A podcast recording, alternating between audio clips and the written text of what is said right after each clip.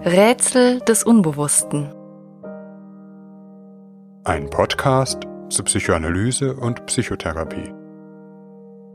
Folge 23 Mentalisierung.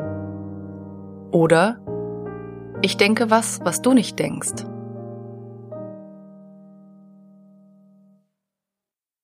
Für die meisten von uns scheint es selbstverständlich zu sein, in einer Welt zu leben, in der wir unsere eigenen Gedanken und Gefühle haben, die von den anderen nicht ohne weiteres gelesen werden können.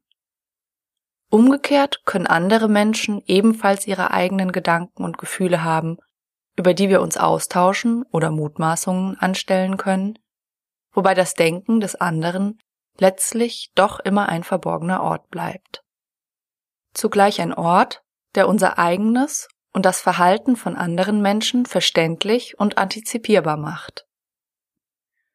Die Fähigkeit, uns selbst und andere anhand von innerpsychischen Zuständen, Gedanken und Gefühlen zu interpretieren, bezeichnet die Fähigkeit zur Mentalisierung.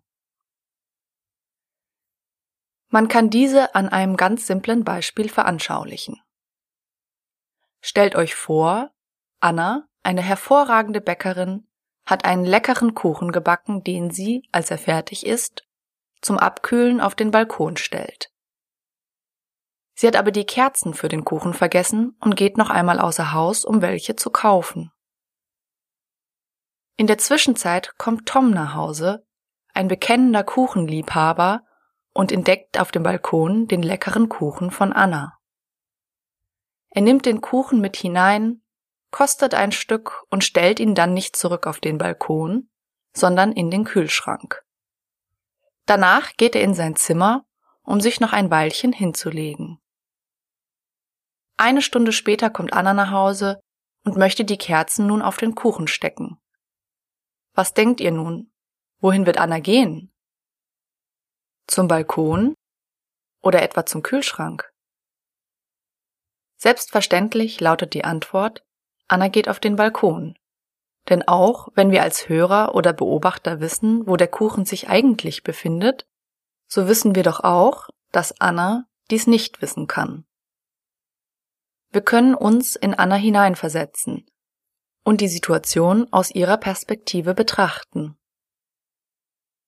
Würden wir Kinder im Alter von drei, vier Jahren dieselbe Frage stellen, würden wir aber ganz überraschende Antworten hören. Die meisten Kinder würden sagen, Anna schaut im Kühlschrank nach. Ihnen fällt es noch schwer, das, was sie selbst denken und wissen, von dem zu unterscheiden, was andere denken und wissen.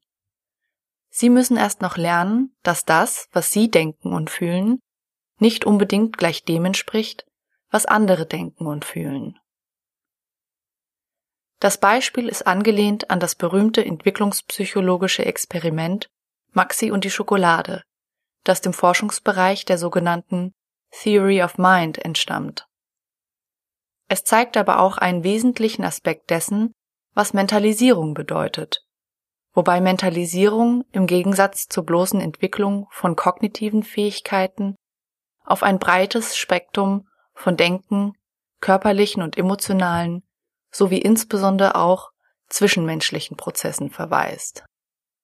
Je älter Kinder werden, desto besser gelingt es ihnen, die soziale Welt und das Verhalten anderer Menschen adäquat bestimmten psychischen Zuständen zuzuschreiben.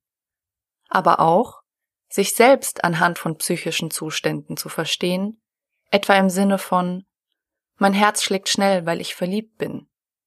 Weil ich traurig bin, komme ich heute nicht so richtig in die Gänge und so weiter.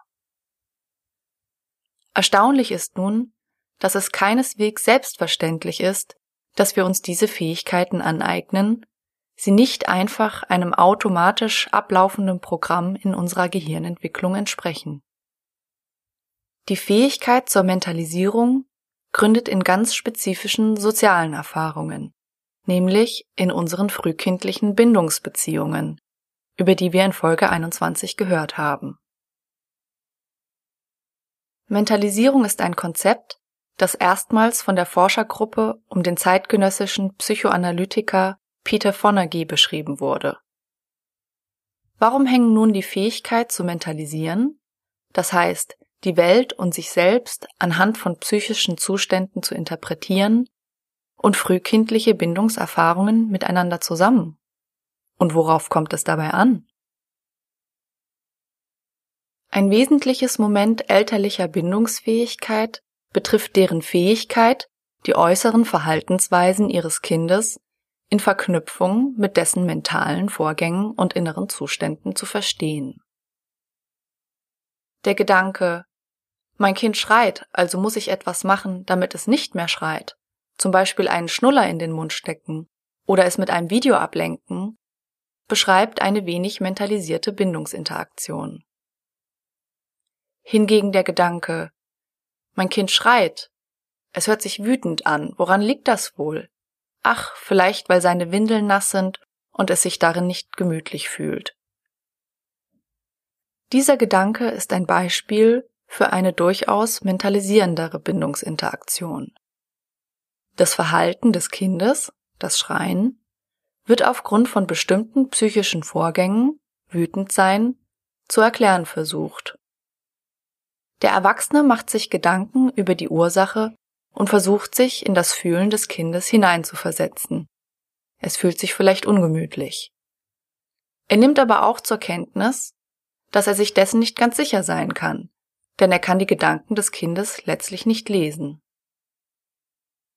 Der letzte Punkt ist wesentlich, denn zu einer mentalisierenden Bindungsbeziehung gehört die Fähigkeit, die Bedürfnisse einer Person unabhängig von eigenen Bedürfnissen wahrzunehmen. Bei Kleinkindern ist dies umso wichtiger, weil sie noch kein stabiles Konzept von eigenen Gedanken und Gefühlen haben. Sie sind noch sehr auf das angewiesen, was ihre Eltern ihnen zuschreiben. Sie müssen überhaupt erst noch lernen, das, was sie in einem Moment empfinden, selbst zu verstehen, es einzuordnen und gegebenenfalls auch darüber nachzudenken. Differenzierte Selbstzuschreibungen wie ich habe Bauchschmerzen oder ich bin traurig sind ein später Erwerb in der psychischen Entwicklung und manchmal bleibt dieser ganz aus. Wer einmal ein Neugeborenes beobachtet, kann feststellen, dass es überhaupt noch recht wenig über sich zu wissen scheint. Nicht einmal, dass seine Ärmchen zu ihm gehören und es sie mit etwas Übung intentional steuern kann. Ebenso scheint es mit seinen Gefühlszuständen zu sein. Wenn ein Säugling Schmerzen fühlt oder Angst hat, erlebt er diese Empfindungen wohl zunächst noch sehr diffus und undifferenziert, und dieses allgemeine Unbehagen führt zu entsprechenden heftigen Distressäußerungen. Der Säugling schreit. An diesem Punkt ist es wichtig, dass eine Bezugsperson die Affekte des Kindes wahrnimmt und aufnimmt und ihm seine Gefühle in angemessener Weise spiegelt. In der Regel passiert das ganz intuitiv etwa dass Mutter oder Vater verstehen, dass ihr Kind gerade weint, weil es etwas Bestimmtes empfindet. Die Eltern ihm dann beispielsweise sagen, Oh, jetzt hast du dich aber vor dem lauten Hund erschrocken. Oder Da hat aber jemand großen Hunger. Indem die Eltern ihr Kind als eigenständig fühlendes und denkendes Wesen behandeln, lernt es nach und nach, dass dieser unangenehme, zunächst diffus erlebte Zustand eine spezifische Bedeutung hat, nämlich etwa Hunger, der sich doch anders anfühlt als Angst und nochmal anders als Trauer. Dass Kinder Selbstzuschreibungen im Zuge von Fremdzuschreibungen durch Dritte erwerben, das heißt meist zunächst durch die Eltern, wird eindrücklich daran sichtbar, dass Kinder ihre Bedürfnisse und Gedanken oft erst noch in der dritten Person ansprechen. Paul ist traurig, während die Selbstzuschreibung in der ersten Personperspektive Ich bin traurig bereits ein vollständig erworbenes und internalisiertes Selbstkonzept eines psychischen Zustandes, hier der Traurigkeit, anzeigt. Damit die Eltern die inneren Zustände ihres Kindes aber adäquat erkennen und darauf eingehen können, müssen sie nicht nur die notwendige Aufmerksamkeit für das Kind aufbringen, sondern auch eine Vorstellung eines von ihnen getrennten, mentalen anderen haben, also Selbstmentalisierungsfähigkeit entwickelt haben. Sie müssen sozusagen zu dem Dreischritt eines Ich denke, dass du denkst, dass ich denke fähig sein, nicht etwa im Sinne eines Ich denke, also denkst du das selber auch. Eine eingeschränkte Mentalisierungsfähigkeit könnte beispielsweise darin bestehen, dass ein Elternteil sich nicht als genügend getrennt vom Kind wahrnimmt. Immer wenn das Kind wütend oder traurig ist, wird beispielsweise die Mutter von dem Affekt ihres Kindes wie angesteckt. Auch sie wird entsprechend wütend oder traurig. Ja, vielleicht sogar noch wütender, noch trauriger als eigentlich das Kind ursprünglich. Zum Beispiel, weil sie die Wut und Trauer des Kindes unbewusst mit unerträglichen Unzulänglichkeitsgefühlen in Zusammenhang bringt. Das Kind lernt so, seine eigenen Affekte nicht angemessen von den Affekten seiner Umwelt zu trennen.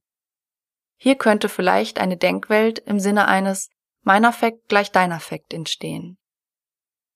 Das Kind lernt nicht, dass die Gefühle der anderen sich von seinen eigenen Gefühlen unterscheiden. Dass das, was es selbst denkt, nicht unbedingt das ist, was die anderen empfinden, was für die psychische Belastbarkeit in späteren Lebensaltern eminente Folgen haben kann.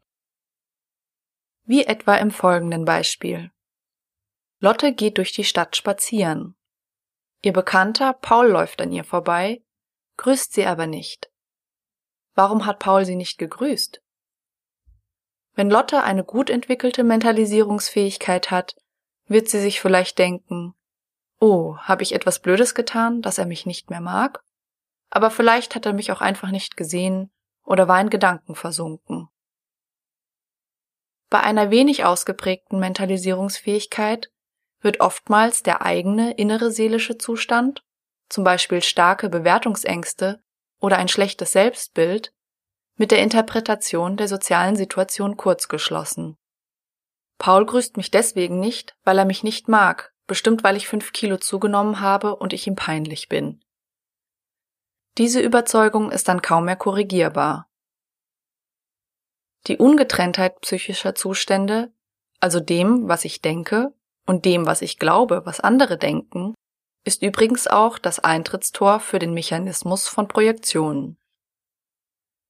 Das bedeutet, dass eigene innere Zustände anderen zugeschrieben werden, insbesondere solche, die man aufgrund ihres unangenehmen Charakters loswerden muss. Aus Ich bin voller Hass und rasender Wut wird Paul hasst mich und will mir bestimmt etwas Böses. Ein Mechanismus, der für sogenannte Borderline-Persönlichkeitsstörungen charakteristisch ist. Es ist also wichtig, dass die primären Bezugspersonen wie Mutter oder Vater ein dem Kind eigenes Denken und Fühlen zusprechen und in den Interaktionen mit dem Kind dies auch markieren. Denn so kann das Kind lernen, was ich empfinde, das ist nicht identisch mit dem, was andere empfinden. Dabei ist wichtig, dass das Kind sich dennoch verstanden fühlt. Ein gelingender Austausch beruht unter anderem auf zwei Komponenten. Auf der Affektmarkierung und auf der Affektmischung. Affekte werden markiert zum Beispiel indem eine Mutter sich von dem Weinen ihres Kindes durchaus bewegen lässt, es ihr selbst schwer ums Herz wird, sich vielleicht ihre Kehle etwas zuschnürt, ihre Stimme beim Sprechen gedrückter klingt, sie für das Kind ausspricht, was auch in ihr landet, nämlich Ganz traurig bist du, weil Teddy weg ist. Die Mutter markiert also die ganze Situation ihrem Kind als eine traurige, Zugleich weiß und spürt sie aber auch, und hier kommt die Affektmischung ins Spiel, noch andere Dinge. Sie kann sozusagen mitfühlend einen kühlen Kopf bewahren, weil nicht sie ihren lieben Teddy verloren hat, sie vielleicht weiß, dass das Gefühl von begrenzter Dauer sein wird, weil der verloren gegangene Teddy hier irgendwo in der Wohnung liegen muss, die Schürfwunde am Knie nicht so tief ist und bald aufhört zu brennen oder ähnliches. Deshalb mischt sie intuitiv auch Hoffnung in ihre Stimme. Trost, vielleicht sogar etwas Freude, antizipierend, dass ihr Kind sich gleich besser fühlen wird. Das Kind auf der anderen Seite fühlt sich durch die stimmige Affektmarkierung einerseits von der Mutter verstanden, Durch die abweichende Affektmischung wird ihm aber auch vermittelt, dass die Möglichkeit besteht, Distanz zu dem Affekt zu gewinnen. Genügend Distanz zum Beispiel, um über ihn nachzudenken und ihn zu verstehen und sich nicht in einer endlosen Trauerschleife zu verlieren. Zunächst sind es also die Eltern, die ihrem Kind mitteilen, was es bedeutet, wenn es einen bestimmten Affektzustand erlebt. Aus der externen Reflexion durch die Eltern Warum bist du heute so unruhig? Du bist wohl wütend. Entwickelt sich eine interne, das heißt eine Selbstreflexion. Warum bin ich heute so unruhig? Ich bin wütend. Lernt ein Kind seine mentalen Zustände nicht zu begreifen, wird es wiederum Schwierigkeiten haben, andere Menschen zu verstehen, was an dieser Stelle häufig zu Problemen und Schwierigkeiten in Beziehungen führen kann. Studien haben belegt, dass eine sichere Bindung zwischen Eltern und ihren Kindern mit einer guten Mentalisierungsfähigkeit einhergeht. Das ist nicht ganz überraschend. Wer den anderen als eine eigenständig handelnde und fühlende Person mit eigenen Intentionen, Wünschen, Gedanken und Bedürfnissen versteht und wahrnimmt, wird höchstwahrscheinlich versuchen, genau mit diesen anderen Intentionen, Wünschen und Gedanken umzugehen sich auf diese einzulassen oder in irgendeine andere Art des Austauschs zu kommen. Wer das Verhalten anderer Menschen nicht oder nur schwer in Zusammenhang mit einem innerpsychischen Prozess verstehen kann, kann sich eigentlich nur mehr oder weniger passiv zu einer scheinbar wie mechanisch ablaufenden Situation verhalten. Viele psychische Erkrankungen stehen in Zusammenhang mit einer mehr oder weniger brüchigen Mentalisierungsfähigkeit. Von den sogenannten Borderline-Störungen haben wir ja eben bereits gehört. Aber auch bei psychosomatischen Erkrankungen spielt diese häufig eine wichtige Rolle. Beispielsweise könnte ein Patient mit Essattacken das Körpergefühl, das Trauer auslöst, innerlich nicht adäquat von dem Körpergefühl, das Hunger auslöst, differenzieren können. In beiden Fällen fühlt er sich leer und diese Leere wird nun auf einer konkreten Ebene gestopft. Er füllt sich mit Essen, um sich besser zu fühlen. Aber letztlich versagt bei jedem Menschen ab und an zeitweilig die Mentalisierungsfähigkeit. Normalerweise gelingt es uns gut, zum Beispiel zwischen dem, was wir vielleicht innerlich befürchten, und dem, was andere von uns meinen könnten, klar zu unterscheiden. So beispielsweise, wenn wir einen Vortrag oder Referat halten. Wir wissen, solange wir innerlich einigermaßen ruhig bleiben, dass wir zwar vielleicht ein Publikum fürchten, das uns lächerlich findet, wissen aber zugleich auch, dass die anderen ein Verhaspeln oder Versprechen nicht so dramatisch empfinden. Wenn wir aber unter großen Stress geraten zum Beispiel aufgrund von starken Bewertungsängsten, bricht diese Mentalisierungsfähigkeit für uns partiell ein. Wir sind dann fix davon überzeugt, eine vollkommen bescheuerte Figur zu machen, nur Blödsinn zu erzählen, das Publikum gerade lacht, weil es peinlich berührt ist. Das, was wir in Gedanken befürchten, wird mit dem kurzgeschlossen, was andere über uns real vermeintlich denken. Die Forschergruppe um Peter Fonagy hat eigens ein Therapiekonzept entwickelt, die sogenannte mentalisierungsbasierte Therapie, die in Studien sehr gute Erfolgsquoten, gerade auch bei schwer zu behandelnden Störungen wie der Borderline-Persönlichkeitsstörung, nachweisen kann.